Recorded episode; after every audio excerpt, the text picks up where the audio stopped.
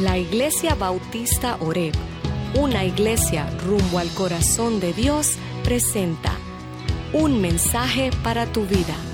Prepárate y toma nota, porque Dios quiere hablarte hoy. Con ustedes, el pastor David Rodríguez.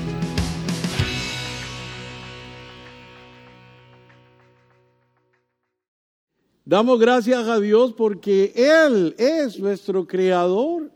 Y qué lindo lo que estábamos cantando, Señor. Yo soy el barro, tú eres el alfarero. Tómame en tus manos, fórmame. Haz mi corazón como el tuyo. Una de las cosas lindas que nosotros podemos ver en la palabra es que Dios se revela a nosotros no solamente como Dios, sino como un padre, como papá y eso es algo hermoso. Es algo que nunca debemos subestimar. Que Dios nos ha llamado a ser sus hijos. Que Él quiera ser mi papá. En el mundo hay padres que abandonan sus hijos. En el mundo hay hijos que no quieren a sus padres. En el mundo vemos todo esto. Y qué difícil es y qué triste. Pero hay uno en los cielos que se llama papá, el cual nos ama incondicionalmente y quiere que le amemos a Él y hace todo lo que sea necesario por guardarnos en su amor. En el Salmo 103, en el verso 13, la palabra de Dios dice, como un padre se compadece de sus hijos, así se compadece el Señor de los que le temen. Qué bonito ese salmo, así, así se compadece Él de nosotros. Y yo quiero que nosotros pensemos en esto, porque cuando Jesús se encontró con sus discípulos, una de las cosas que le dijeron fue, enséñanos a qué? A orar. Y cuando Jesús le fue a enseñar a orar a sus discípulos, la primera frase que dijo fue, Padre nuestro. ¿Vieron eso? No dijo, Padre mío, porque si alguien tiene derecho a llamarse hijo de Dios, es Jesús. Pero Él no excluyó a sus discípulos. No quiere excluirnos a nosotros. Sino que dice, cuando le hablen a mi papá, ustedes también le pueden llamar papá. Usted le puede decir, Padre mío, Padre nuestro, nos incluye a nosotros. Y esa es una de las fundaciones o fundamentos más hermosos que nosotros tenemos por parte de Dios. Que Él se revela como Padre y no solo se revela como Padre, sino se revela a nosotros un Padre amoroso, porque así Él nos ama. Ahora, yo quiero que prestemos atención porque habíamos hablado hace dos domingos que empezamos el mensaje y fe bautista o qué creemos nosotros los bautistas y hablamos de las escrituras hablamos de las sagradas escrituras. En el segundo artículo comenzamos a hablar de Dios. Hoy yo quiero continuar con ese artículo de Dios hablando de algo y continuar que la semana pasada hablamos de que Dios es un Dios trino. Y hoy quiero comenzar a hablar de esa Trinidad hablando primeramente de Dios el Padre. Y veamos lo que dice en el artículo de nuestro mensaje y fe bautista. Dios como Padre, reina con cuidado providencial sobre todo su universo, sus criaturas y el fluir de la corriente de la historia humana de acuerdo a los propósitos de su gracia. Quiero que entendamos un poquito aquí, ¿verdad? Dios Padre, reina como Padre tiene cuidado providencial. Le voy a enseñar a ustedes qué significa providencial en un momento, sobre todo el universo, sus criaturas, nosotros, y todo el fluir de la historia humana. O sea que Él tiene influencia, Él está con cuidado providencial dirigiendo todo esto de acuerdo a que a su propósito. Y su propósito es mostrar su gloria, pero lo hace a través con nosotros de su gracia. Él es que todopoderoso, omnisciente, todo amor, y todo sabio. Dios es Padre en verdad de todos aquellos que llegan a ser sus hijos por medio de la fe en Cristo Jesús. Él es paternal en su actitud hacia todos los hombres. Vieron las últimas dos oraciones, hacen una distinción entre que Él es Padre de todo el que cree en Jesucristo por fe, pero tiene una actitud paternal hacia toda la humanidad como creador. Y vamos a hablar de eso entonces. Vamos a adelantarnos aquí y vamos a seguir porque tenemos un buen tramo que cubrir. Entonces Él tiene esa actitud para con todos. Y quiero que miren este verso porque esta va a ser la base de todo lo que estamos hablando. En Isaías, capítulo 64, en el verso 8 dice, pero tú, oh Dios, tú, oh Dios, eres el Padre, eres el Padre. Eres nuestro Padre, nosotros el barro y tú nuestro alfarero. Obra de tus manos somos todos nosotros. ¿Vieron eso? Lo mismo que estábamos cantando hace un momento, de que Él es el creador. Pero también allí Isaías dice, tú eres el Padre de la creación. El Padre de todos los padres, el papá de los papaces. No se pasa. Él es mucho más que eso. Nadie se le pasa. Somos, tenemos un Padre y somos sus hijos cuando creemos en Cristo. Ahora, vamos a ver entonces cómo es que Dios obra esto, porque primero, cuando hablamos de que Dios obra providencialmente, vemos su cuidado. Vamos a ver su cuidado providencial. Primero, ¿qué significa providencia? La palabra de Dios nos describe a Dios como un Dios de amor, un Dios que cuida de su creación en términos de providencia. ¿Qué quiere decir esto? Literalmente, la providencia significa que Dios provee por los suyos o cuida de los suyos dándole todo lo que necesita. Él nos da todo lo que necesitamos. Él tiene cuidado providencial, ¿ok? En adición a esto, significa que Dios está íntimamente envuelto en su creación. Ahora, nosotros sabemos que puede haber en la tierra padres que mandan el child support. Mandan el dinero cada mes, pero no están envueltos en la vida de sus hijos. Porque tienen una obligación por corte o porque tienen un buen corazón moralmente hablando y quieren proveer para esa parte y se hacen responsables financieramente, pero no emocional, espiritual, físicamente hablando. ¿Ok? Pero Dios no es así. Dios no es uno que nos da el pan de cada día y nos deja, allá ustedes ya le di pan, arréglensela como puedan. Dios está íntimamente envuelto en su creación. Si usted no me cree, léase el Salmo 104 completo y usted va a ver. Los seres humanos tenemos un enfoque especial para Dios. Dios nos, se enfoca en nosotros a través de la historia. Dios está trabajando en la humanidad y esto se hace evidente de muchas maneras. Pero Dios tiene cuidado de nosotros guiando la creación ante oposición. Él está trabajando, no importa quién se le venga de frente. Dios está tratando, Dios está íntimamente envuelto en su creación y con sus criaturas. Somos el, enfoque especial de su cuidado, de Dios. Tenemos un enfoque de su preocupación. Él se preocupa por nosotros.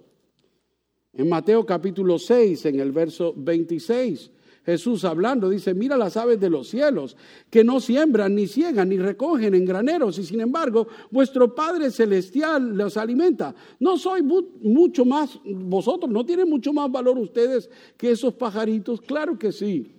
No es por darle a los pajaritos ni hacerlos sentir menos a los pajaritos, porque son muy lindos. Pero nosotros somos el enfoque primordial de Dios. No hay otra criatura, dice en Génesis, no hay otra criatura que esté hecha a la imagen y semejanza de Dios, solo el ser humano. Por lo tanto, Él tiene especial cuidado y atención sobre nosotros y lo hace cuidando y protegiendo. Y nosotros podemos confiar en eso. Entonces vamos a ver la segunda parte. La providencia de Dios se ve en su cuidado y su protección. Cuidado y protección. O sea, Estamos hablando de que hay un orden natural, confiable para la creación. Las cosas suceden en orden, Dios trabaja en orden, Dios está involucrado y tiene un propósito para su participación en la creación. ¿Cómo le explico esto? Mire, alguna vez eh, usted ha oído hablar de personas que no creen en que hay un creador, que simplemente eh, surgimos de una gran explosión y todo se hizo, ¿verdad? Y así fue como el universo tomó orden. Bueno, eso no parece, ¿verdad? Lógicamente hablando, no tiene, eh, no tiene lógica que de un desorden nazca un orden, de una explosión salga algo ordenado. Y en una ocasión el señor Isaac Newton, que todos conocemos como un gran inventor, eh, estaba hablando con un amigo que era ateo. Este hombre no creía en que había un Dios, simplemente creía que venimos de una gran explosión. Y se puso a conversar con él y todo, y eran amigos y siempre tenían estos argumentos. un día, porque hablaban y decían, Dios creó el universo, y el amigo de él decía, esto no lo creó nadie, esto salió así, o sea, usted no tiene que buscarle cuatro vueltas, no hay un creador, eso no lo hizo nadie. Y un día el amigo vino a visitar a Isaac Newton a su casa.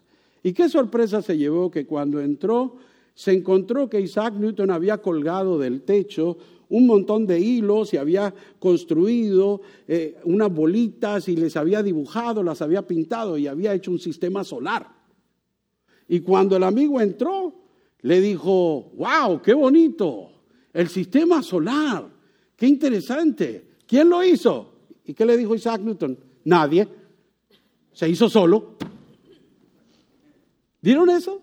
¿Cómo es posible que nosotros podamos creer que un diseño tan, tan específico, que no puede fallar por un segundo, porque se desordena todo, que haya sido meramente por coincidencia, sino que hay un creador.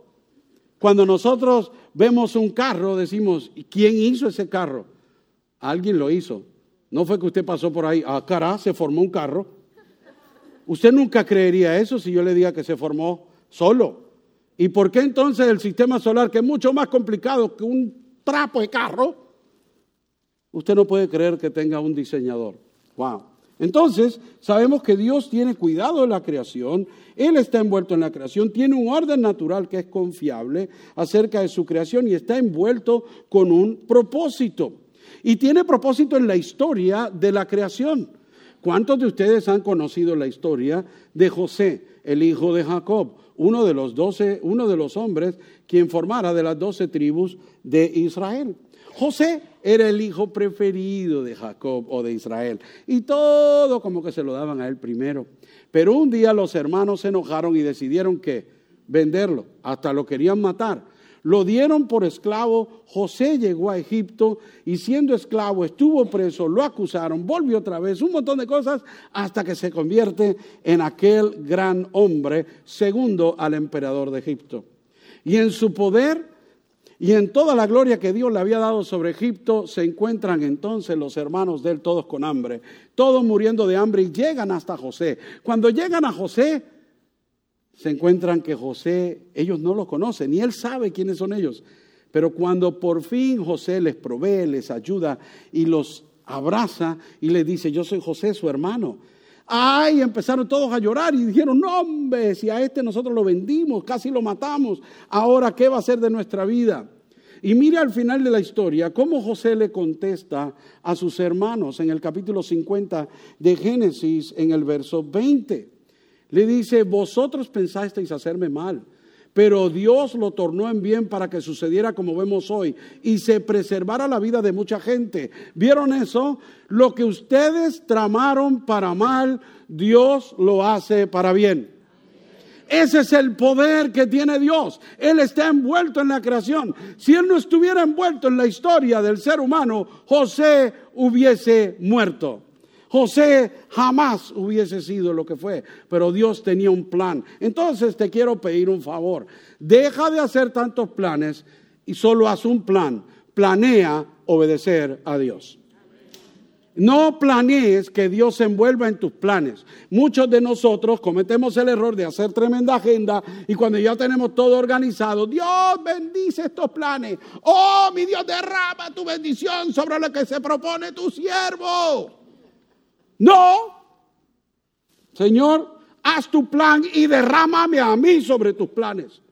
Que caiga yo en tus planes de alguna manera, porque tu plan es perfecto y es bueno y agradable, como dice la Biblia.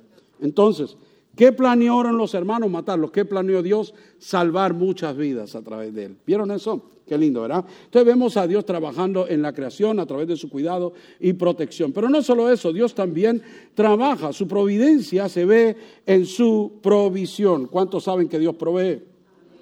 Mire, le voy a hacer otra historia de la Biblia. Algunos de ustedes pueden conocer a uno llamado Elías, un gran profeta de Dios. Y en una ocasión él predijo y en su profecía dijo, va a haber una sequía, no va a haber ni siquiera sereno, no va a llover, se va a secar todo, le va a ir mal a todos. ¿Por qué? Porque cuando no hay agua no hay comida y si no hay comida nos morimos. O sea, no hay agua ni comida, esto está feo. Y a todo esto, cuando él hace esta predicción, Claro que él está hablando por Dios, porque Dios está obrando a través de él. Y le dice, va a pasar tanto, tantos tiempos, tantos años, que no va a haber lluvia, excepto cuando yo lo diga. Ustedes pueden imaginar. Bueno, entonces después de que Elías predice esa sequía, Dios le habla a Elías y le dice, ahora yo quiero que tú vayas allí a la quebradita de Jerish y te escondas allí.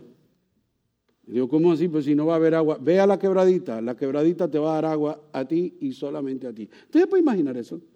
Todo se va a secar menos esa quebrada. Y tú vas a tomar de esa quebrada. Y nadie más va a tomar de ella, nadie más la va a ver, nadie más va a saber excepto tú. Dios hace cosas que yo no entiendo. ¿Cómo lo hace? Yo no sé, pero lo hace. Y le dice, y no solamente eso, Dios le dice a Isaías, mire, yo he ordenado que o tomes agua de esa quebrada y he ordenado a los pajaritos que te traigan carne para comer cada día. Y dos veces al día le traían. ¡Ay! Mira esto. Esto es como Uber Eats. Viene el Uber y te trae la comida a casa. ¿Verdad? Ahora, usted se puede imaginar qué cosa. Usted ahí sentado y de momento, llegan los pájaros y le traen comida. Esto está bueno. No solamente eso, no la tiene que pagar, no tiene que llamar y ordenar. Usted se imagina usted estar en su casa y que de momento yo le diga, hermano, no se preocupe. ¿Está en su casa? Sí, estoy en casa. Quédese ahí tranquilo que le va a llegar algo y le llegue el, chofer de Uber y le traiga comida. Tira, este pastor está pasado. Y después que comió le dije, y si me avisa si va a salir o no, porque más tarde va a llegar otro. ¡Wow! Y le va a llevar una carnita asada. Ah, ah, no se preocupe, ni propina tiene que dar porque yo pagué todo. ¡Ay, mejor todavía! ¿Ustedes imaginan eso? Yo solo me puedo imaginar que alguno de ustedes me llame y me diga que me mandó comida a mi casa. Así, por Uber. Así hizo Dios con Elías milagrosamente. Donde no había, Dios le hacía provisión. Mire Jeremías capítulo 31 en el verso 3. A ver si lo tenemos. Desde lejos el Señor se le apareció diciendo, con amor eterno te he amado y por esto te he atraído con misericordia. Dios atrae con misericordia y con amor Dios ama. Mire, Dios es un Dios tan bueno que Él tiene cuidado y protección, claro que sí. Y Dios sabe, conoce quiénes somos, dónde vivimos y cuáles son nuestras necesidades. Mire, Jesús le dijo a sus discípulos que no se preocuparan, que oráramos a Dios y que danos el pan de cada día, que pidiéramos el pan de cada día. ¿Acaso Jesús dijo, preocúpense por el pan de cada día? Nunca dijo preocúpense, sino que dijo pidan. Dios dijo que no nos preocupáramos. En allí en Mateo capítulo 6, donde mismo leíamos hace un rato, dijo, no se preocupen, exacto. Y mire, para más decirle, cuando Jesús nos enseña esto, no quiero que usted lo espiritualice, por favor, no me haga eso, no me haga eso. Porque cuando la Biblia, cuando Jesús está diciendo, danos hoy el pan de cada día, algunos se pueden parar decir, este es el pan de cada día. Dios está diciendo, Jesús dijo que oráramos para que Dios nos dé el pan de cada día. Por favor. Jesús no estaba hablando de la palabra, Jesús estaba hablando del pan. ¿Usted sabe? Para, el puertorriqueño, un pan sobao. Para el hondureño, una semita. Para el mexicano, una buena torta. Venga, un pan. Eso es lo que está hablando Jesús. No estaba hablando que la palabra de Dios, el maná que desciende. No, estaba diciendo, Señor, quiero pan en la mesa. Pídele pan del que a ti te guste. Está hablando de eso. Jesús dice, Él tiene cuidado de esas necesidades básicas que nosotros tenemos y tú no te tienes que preocupar. Mire, en el capítulo 6 de Mateo, en el verso 25, Jesús comienza diciendo, por eso os digo, no os preocupéis por vuestra vida, que comeréis, que beberéis, ni por vuestro cuerpo, que vestiréis. ¿No es la vida más que el alimento? Y el cuerpo más que la ropa. No se preocupen, yo le voy a proveer todo esto. Jesús dijo que no nos preocupáramos. Jesús dijo que la vida es más que el alimento y la ropa también. Entonces Dios nos ha dado a nosotros nuestros cuerpos, nos ha dado nuestras vidas y si Él nos ha dado esto de seguro, Él va a cubrir cada necesidad. Nosotros no tenemos que preocuparnos. Jesús nos da una gran lección aquí. Cuando miren el verso 26, que dice, mirad las aves del cielo, ya lo, ya lo vieron hace rato, que no recogen, que no cultivan, no hacen nada, y Dios se encarga de ellas. ¿Y quién de vosotros por estar ansioso? En el verso 27, que se ponga ansioso por todo, puede añadir una hora al curso de su vida. Más bien cuando tú estás ansioso le quitas una hora al curso de tu vida, porque una hora que tú estás ansioso es una hora que perdiste tiempo preocupándote. Entonces Dios se encarga por la ropa. ¿Qué nos preocupamos nosotros? Mira los lirios del campo, cómo se visten, ni hilan ni trabajan, y Dios sigue haciendo la obra. Pero os digo que ni Salomón en toda su gloria se vistió como ellos. Y el Dios que viste así la hierba del campo, que hoy es y mañana es echada al horno, ¿no hará mucho más por vosotros, hombres de poca fe? Por favor, creámosle a Dios. Por tanto, no os preocupéis diciendo qué comeremos o qué beberemos o qué vestiremos. Por nada, porque los gentiles buscan ansiosamente todas estas cosas que vuestro Padre Celestial sabe que necesitas de todas ellas. Él sabe. Pero qué? Buscad primeramente el reino de Dios y su justicia y todas esas cosas serán añadidas. Dejemos de preocuparnos, creámosle a Dios y sepamos que Él provee. Así de bueno es el Dios al que le creemos. ¿Cuántos dicen amén? Mire, Dios no solamente hace eso, Dios ha construido un universo, el cual Él ha puesto una estructura moral en él. Dios ha puesto una estructura moral. O sea, hasta el más malo sabe que hay algo malo y algo bueno. Hasta el, mire, usted puede creer en nada en su vida, pero estoy seguro que cree una cosa, hay bien y hay mal. Solo con mirarse al espejo sabe que a veces hace bien y a veces hace mal. Y no es que, no me malinterpreten, no es que Dios hizo mal cuando lo hizo usted. Es que usted hace mal con lo que Dios le dio, ¿verdad? Con lo que usted Dios le hizo. Ay, Dios mío, ya me confundieron ustedes. Por ejemplo, sabemos que cuando nosotros tomamos malas decisiones, conducen a malas consecuencias. Cuando nosotros pecamos, conduce al desastre. Cuando nosotros eh, mentimos, conduce a que si nos agarran, ¿verdad? Si nos agarran, vamos a pagar el precio. El pecado tiene su juicio, ¿verdad? Mire, mire a Moisés, el gran profeta del Antiguo Testamento, ¿verdad? Le presenta a los israelitas antes de entrar a la tierra prometida, después de haber Dios liberado a este grupo de, esclavitud. Y le dice Moisés, cuando están frente a esa tierra en Deuteronomio 30, en el verso 19 y 20, escojan ustedes, escojan ahora Escojan entre la vida o la muerte. Al cielo y la tierra pongo hoy como testigos contra vosotros, que he puesto ante ti la vida y la muerte, la bendición y la maldición. Escoge pues la vida para que vivas tú y tu descendencia. Amando al Señor tu Dios, escuchando su voz y allegándote a Él, porque eso es tu vida y la largura de tus días, para que habites en la tierra que el Señor juró dar a tus padres, a Abraham, Isaac y Jacob, a toda la descendencia. ¿Verdad? Entonces Dios nos ha hecho a nosotros y hizo el universo con una estructura de orden moral. Escojan el bien, no escojan el mal. En el Nuevo Testamento nosotros vemos esa lucha. Y esa lucha, imagínate, eh, yo puedo pensar una cosa, si Pablo luchaba, no me puedo imaginar yo. La pelea mía es campal, brutal. ¿Por qué? Porque no me puedo ni parar al lado de Pablo. Mire esto, Pablo dice que él pelea y cuando él pelea, ¿por qué pelea? En Romanos 7, eh, perdón, en, en Romanos 7, en el verso 15, Pablo tiene esta batalla donde él dice, lo que quiero hacer, no hago lo que debo hacer, porque lo que hago no lo entiendo, porque no practico lo que quiero hacer, y sino que lo que aborrezco, eso hago. Esa es la batalla que Pablo está teniendo día y noche y qué difícil se le hace. Todo tiene consecuencias. Es difícil hacer el bien. Mire, Moisés le dio la ley y le dijo a los, al pueblo de Israel, hagan el bien. ¿Cómo? Escojan la vida y hagan el bien. O si hacen el mal, van a morir. O la vida o la muerte. Y más adelante en Juan, en el Evangelio según San Juan capítulo 1 en el verso 17, nos dice el apóstol Juan, porque la ley fue dada por medio de Moisés la gracia, mire esto, y la verdad fueron hechas realidad por medio de Jesucristo. Gracias a Dios que yo no vivo en tiempo de Moisés porque estuviera quemándome en las pailas del infierno. Porque me conozco. Gracias al inefable don de Dios en su amor que halló derramar su gracia sobre su Hijo en una cruz a mi favor. muriendo y tomando todo mi pecado y liberándome de la culpa para vencerme incluso en su reino y en su casa como hijo de Dios. Esa es la gracia de Dios que se ha realizado en Cristo, como dice Juan allí. Mire, ¿por qué?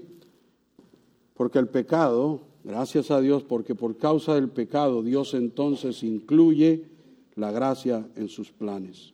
Incluye la gracia en sus planes. Oh, bendita, bendita gracia. Cuando Dios hace lo que hace a través de la historia desde el principio, desde que creó al ser humano, desde el principio de la creación hasta el día de hoy y va a seguir por siempre, sigue desenvolviendo y trayendo su gracia sobre nosotros para cumplir sus propósitos. El universo entero está para desplegar la gloria de Dios y esa gloria de Dios se vuelve evidente y latente y ni siquiera se compara a otra cosa cuando vemos que en la gloria de Dios Él ha visto descender y redimir a pecadores como nosotros.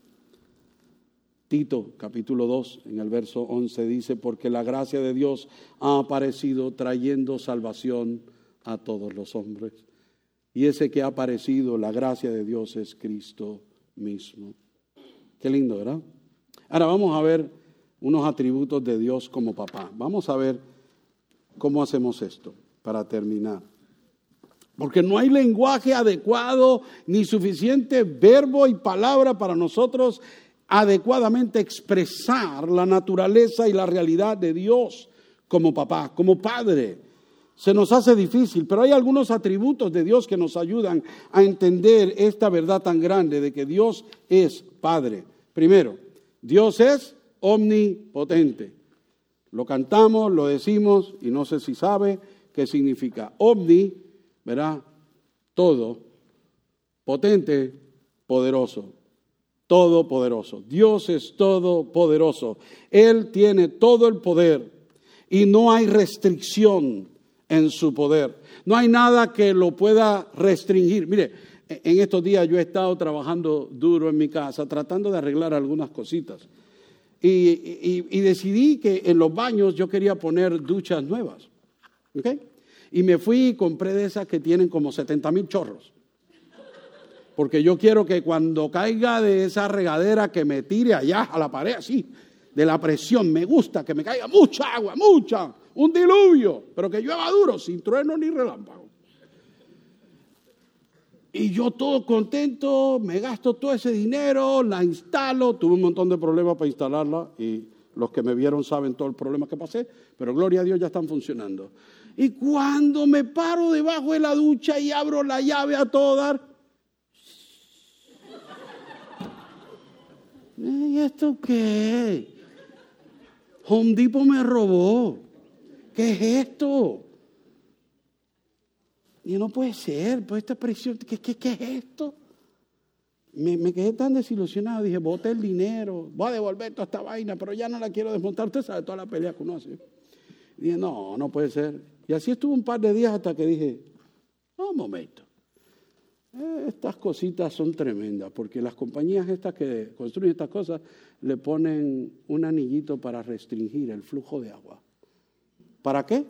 Para que usted ecológicamente ahorre agua y ahorre en el bill del agua. Mire, eso es una mentira. Porque a la compañía que hace las dichosas llaves de agua, a ellos no les interesa un pito que usted ahorre dinero en agua. Eso es mentira. A ellos no les interesa. Además, si yo quiero gastar, yo gasto agua porque yo sé que la pago, no ellos. La desmonté y le quité una cosita así, chiquitita, así, así, que casi ni se ve una arandelita así. Hermano. Todavía me duele la cabeza del golpetazo porque me Gloria a Dios, ahora sí hay agua y hay presión. Pero había algo, algo tan pequeñito que restringía el flujo del agua. Quiero decirte una cosa, tú no eres tan grande como para restringir el flujo del poder de Dios. No hay nada que tú ni yo, ni todos juntos podamos hacer para detener el poder. Él es todopoderoso. A Él nadie lo detiene, nadie lo restringe, nadie frustra su voluntad, nadie puede parar sus planes. La fuerza de su brazo es poderosa, es todopoderosa. Punto. ¿Acabó? Entonces, no, no, ni intentemos. En Apocalipsis capítulo 19, en el verso 6, el apóstol Juan mira y ve esta visión tan linda del cielo que se abre y dice que oyó una voz de una gran multitud como el estruendo de muchas aguas y como el sonido de fuertes truenos que decía, aleluya, porque el Señor Dios Todopoderoso, el Dios nuestro, reina. Nuestro Señor Dios Todopoderoso reina, aleluya. Dios es omnipotente. Él es el, la fuente de todo poder. Y eh, mire, cuando usted oye decir que Dios es omnipotente, ¿cómo lo hace sentir? Para algunos puede decir, ay, eso asusta. No se asuste.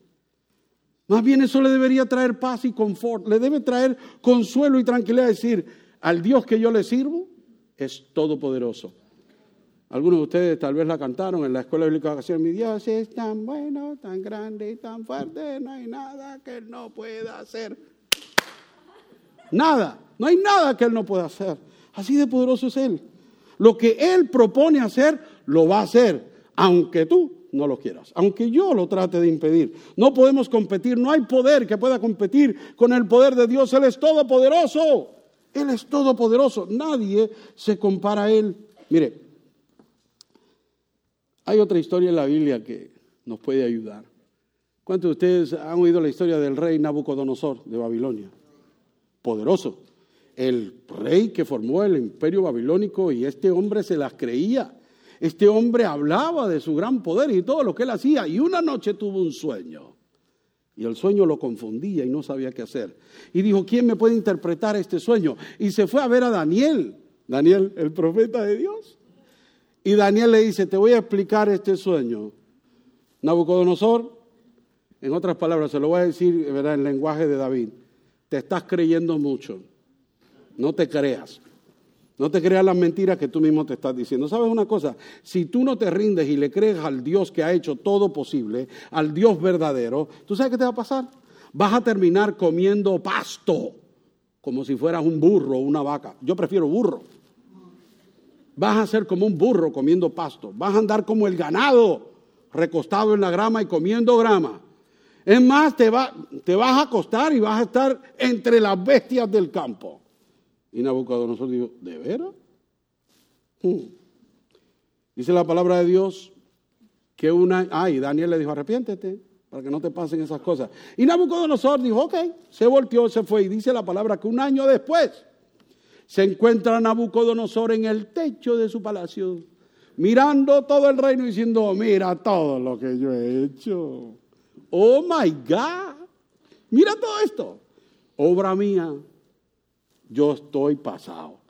Y antes de que él terminara de decir lo que estaba diciendo, se lo llevaron, lo llevaron al campo y andaba comiendo hierba. Y dice la palabra de Dios, mire, esto es cosa tremenda, no, no, usted no se lo puede perder. En Daniel capítulo 4, en los versos 33 al 35, en aquel mismo instante se cumplió la palabra acerca de Nabucodonosor. Fue echado de entre los hombres y comía hierba como el ganado y su cuerpo se empapó con el rocío del cielo hasta que sus cabellos crecieron como las plumas de los águilas y sus uñas como las uñas de aves. Pezuñas, uy. Pero al fin de los días, yo, Nabucodonosor, alcé mis ojos al cielo y recobré mi razón y bendije al Altísimo y alabaré y glorificaré al que vive para siempre, porque su dominio es un dominio eterno y su reino permanece en generación en generación. Y todos los habitantes de la tierra son considerados como que nada, mas Él actúa conforme a su voluntad en el ejército del cielo y entre los habitantes de la tierra. Nadie puede detener su mano ni decirle, ¿qué has hecho? Ni cuestionarlo, ni nos pongamos. Tranquilo antes que nos empiece, si usted le empieza a crecer las uñitas y empieza a ver que le está creciendo el pelo demasiado, chequese, no terminemos como Nabucodonosor, amén. No solamente Dios es omnipotente, Él es omnisciente. Omnisciente. ¿Qué significa esto? Que todo lo conoce, todo lo sabe, no hay conocimiento que Él no tenga y punto. Dios todo lo conoce. Él conoce todas las cosas pasadas, presentes y futuras. En Romanos capítulo 11, en el verso 33, dice, y todas, perdón, qué profundidad de las riquezas y de la sabiduría y del conocimiento de Dios. Cuán insondables son sus juicios y inescrutables sus caminos. Quiero que pausemos aquí un momento, porque lo que está diciendo aquí Pablo cuando escribe esto no está diciendo solamente que Dios conoce, sino que Dios sabe qué hacer con el conocimiento que tiene. Eso es, eso es un, entonces pasamos de que Dios es conocedor de todo, sino que es sabio en todo. Porque una cosa es tú conocer, otra cosa es tú ser sabio con lo que conoces, hacer el bien con lo que conoces. Dios nunca tiene que aprender algo. A Dios nada lo toma por sorpresa. Él no tiene necesidad de estudiar o escudriñar para Él aprender. Él escudriña nuestros corazones, dice la Biblia. Pero tú crees que Dios escudriña tu corazón para encontrar y darse cuenta que hay en tu corazón, cuando la misma palabra dice que antes de que nazcan las cosas en tu corazón, ya Él las sabe. Él te escudriña para que tú te des cuenta y para que tú te arrepientas. Esa es la gran diferencia. Así trabaja la omnisciencia de Dios porque Él tiene conocimiento perfecto, no necesita aprender nada.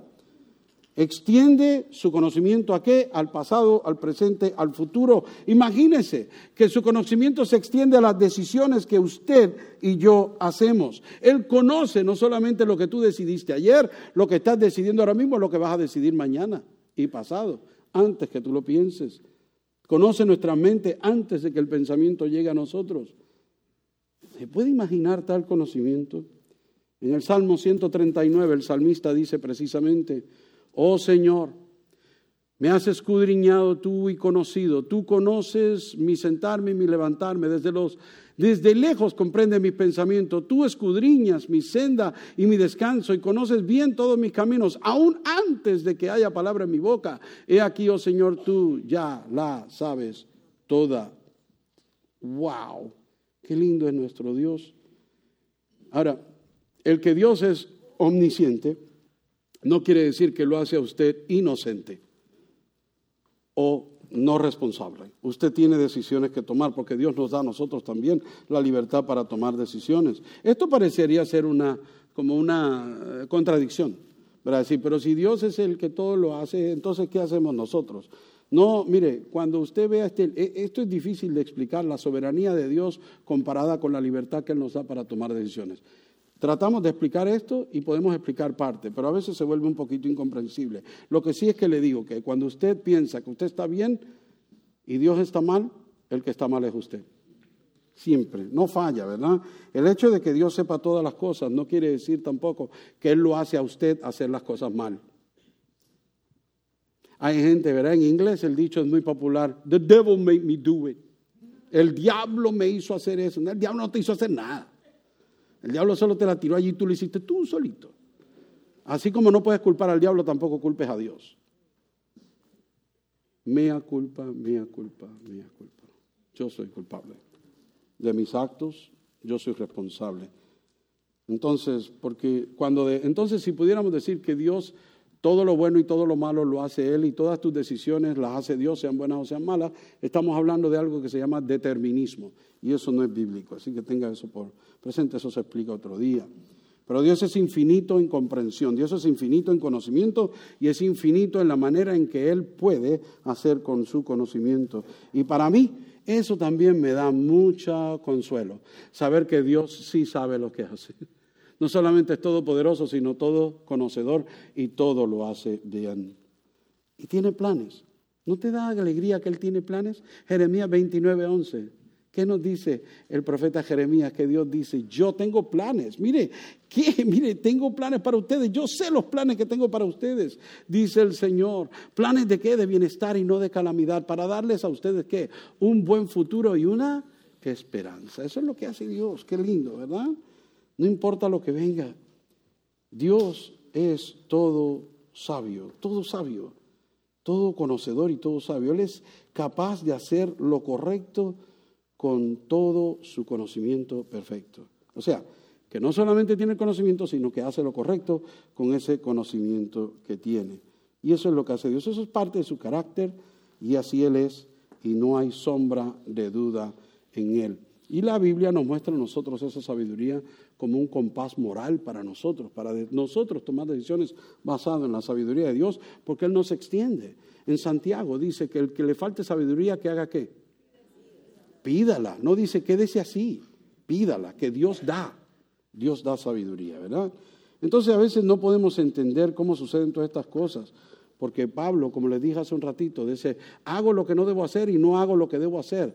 Se nos hace difícil a veces entender. Esto no es fácil, pero Dios siempre obra en su perfección. Y por último, Dios es todo amor. Dios es amor. Dios es todo amor. Dios es amor. Por lo tanto, nadie ama como Él. Él es la fuente de amor. Dios ama. Y el amor que Dios, eh, o sea, en su carácter Dios es darse a sí mismo. El darse a sí mismo es parte de su carácter y eso es amor. El entregarse, demostrado miles y miles de veces, hemos visto a Dios tener compasión y tener misericordia, ¿verdad que sí? ¿Cuántos ejemplos podría darme usted de la misericordia de Dios, de la compasión de Dios? Dios es amor. Esto no simplifica, eh, no simplifiquemos las cosas o pensemos que, que Dios es una, ay, es que Dios es una bola de emociones lindas. Como si el amor de Dios fuera un conjunto de sentimientos hermosos. Los sentimientos Dios los tiene y usted también y yo, Él nos hizo así. Pero el amor de Dios no es solamente un sentimiento lindo que Él tiene por nosotros, es un amor caracterizado por entrega y entrega total, porque ese es su carácter. Eso es lo que Él hace. ¿Y cuántos de ustedes pueden decir, yo amo a alguien? Levante la mano, mija. Eh.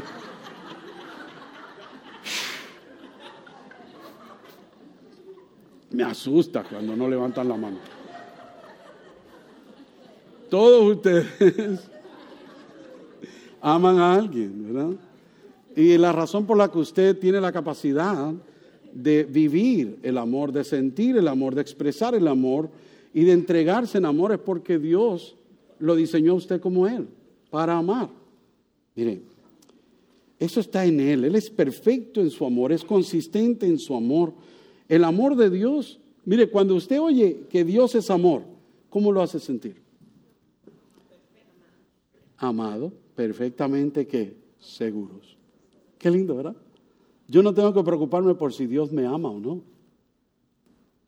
Me tengo que preocupar si mi esposa me ama o no. Digo, ¿verdad? como seres humanos nos preocupamos de uno de los otros, de lo que podamos sentir o hacer, pero de Dios. Mire, cuando usted oye Dios es omnipotente, debe darle paz que Él tiene poder para usted. Cuando usted dice Dios es omnisciente, debe saber, debe darle paz saber que Dios todo lo conoce, que a Él no, no nos podemos esconder. No se asuste por eso, dele gracias a Dios por eso. Cuando pensamos que Dios es amor, es todo amor, también sienta consuelo de saber que Dios lo ama incondicionalmente, que nada puede compararse a su amor, que su amor va con su poder. Su amor es tan poderoso que es perfectamente poderoso. El amor de Dios nunca falla. Salmo 33, verso 5 dice que la tierra está llena del amor incondicional, imparable de Dios. Dios nos ama y el amor de Dios es un amor de redención que redime, que llama, que busca, que atrae. Y Dios ni tiene sombra de duda en su amor. Mire, Dios nos ama. Punto y se acabó. El apóstol Pablo nos da un poquito de entendimiento en esto cuando nos dice en Romanos 5:8, en esto se demuestra el amor de Dios. ¿En qué? En que aún nosotros siendo pecadores, Cristo murió por nosotros. Wow. El amor de Dios no es solamente una bola de sentimientos lindos. El amor de Dios es un amor que cuesta, es un amor fiel, es un amor que entrega, es un amor que todo lo da. Dios nos da su amor y muestra su amor porque ese es su carácter. El amor nace de Él porque Él es amor. A Dios no le agrada el pecado, no le agradan los pecadores y Dios tiene que juzgar, pero ama al pecador y quiere darle su amor y salvarlo. Ahora, eso no significa que Dios no vaya a tratar con el pecado, porque el amor de Dios también es santo y es justo. Y si Dios es justo y es santo, tiene que castigar el pecado. ¿Y sabe qué? En vez de castigarlo a usted, Dios quiso y entregó y lo hizo. Castigó a su Hijo en una cruz para que usted y yo no tengamos que sufrir ese castigo. ¿Sabe qué? ¿En qué, en qué manera? Pregúntese. ¿En qué manera puede decir usted, sé que el amor de Dios es real? ¿Qué evidencia nos ha dado Dios? ¿Qué evidencia te ha dado a ti personalmente para que entiendas que Dios es amor y que Él te ama así? A Dios tú le importas. A Dios, para Dios tú eres importante. Él te hizo. Cuando Él te hizo, te hizo como Él quiso y Él te conoce. Y Él te hizo para envolverse en tu vida. Dios no te tiró en la tierra y haz como quieras y a ver cómo te va. No, Dios está envuelto. Así como estaba envuelto en la vida de José, quiere estar envuelto en tu vida íntimamente porque quiere cuidar de ti desde adentro hacia afuera. Él quiere proveerte, Él quiere protegerte, Él quiere darte vida y vida en abundancia. No se trata de que tú logres, se trata de lo que Él quiere lograr en ti. Él quiere estar íntimamente y profundamente envuelto en tu vida porque Él te ama y Él tiene un propósito para tu vida. La Iglesia Bautista Oreb, una iglesia rumbo al corazón de Dios, presentó un mensaje para tu vida. Si este mensaje ha sido de impacto para tu vida o quieres escuchar más sermones o información de nuestra iglesia, visita nuestra página web www.orebnola.com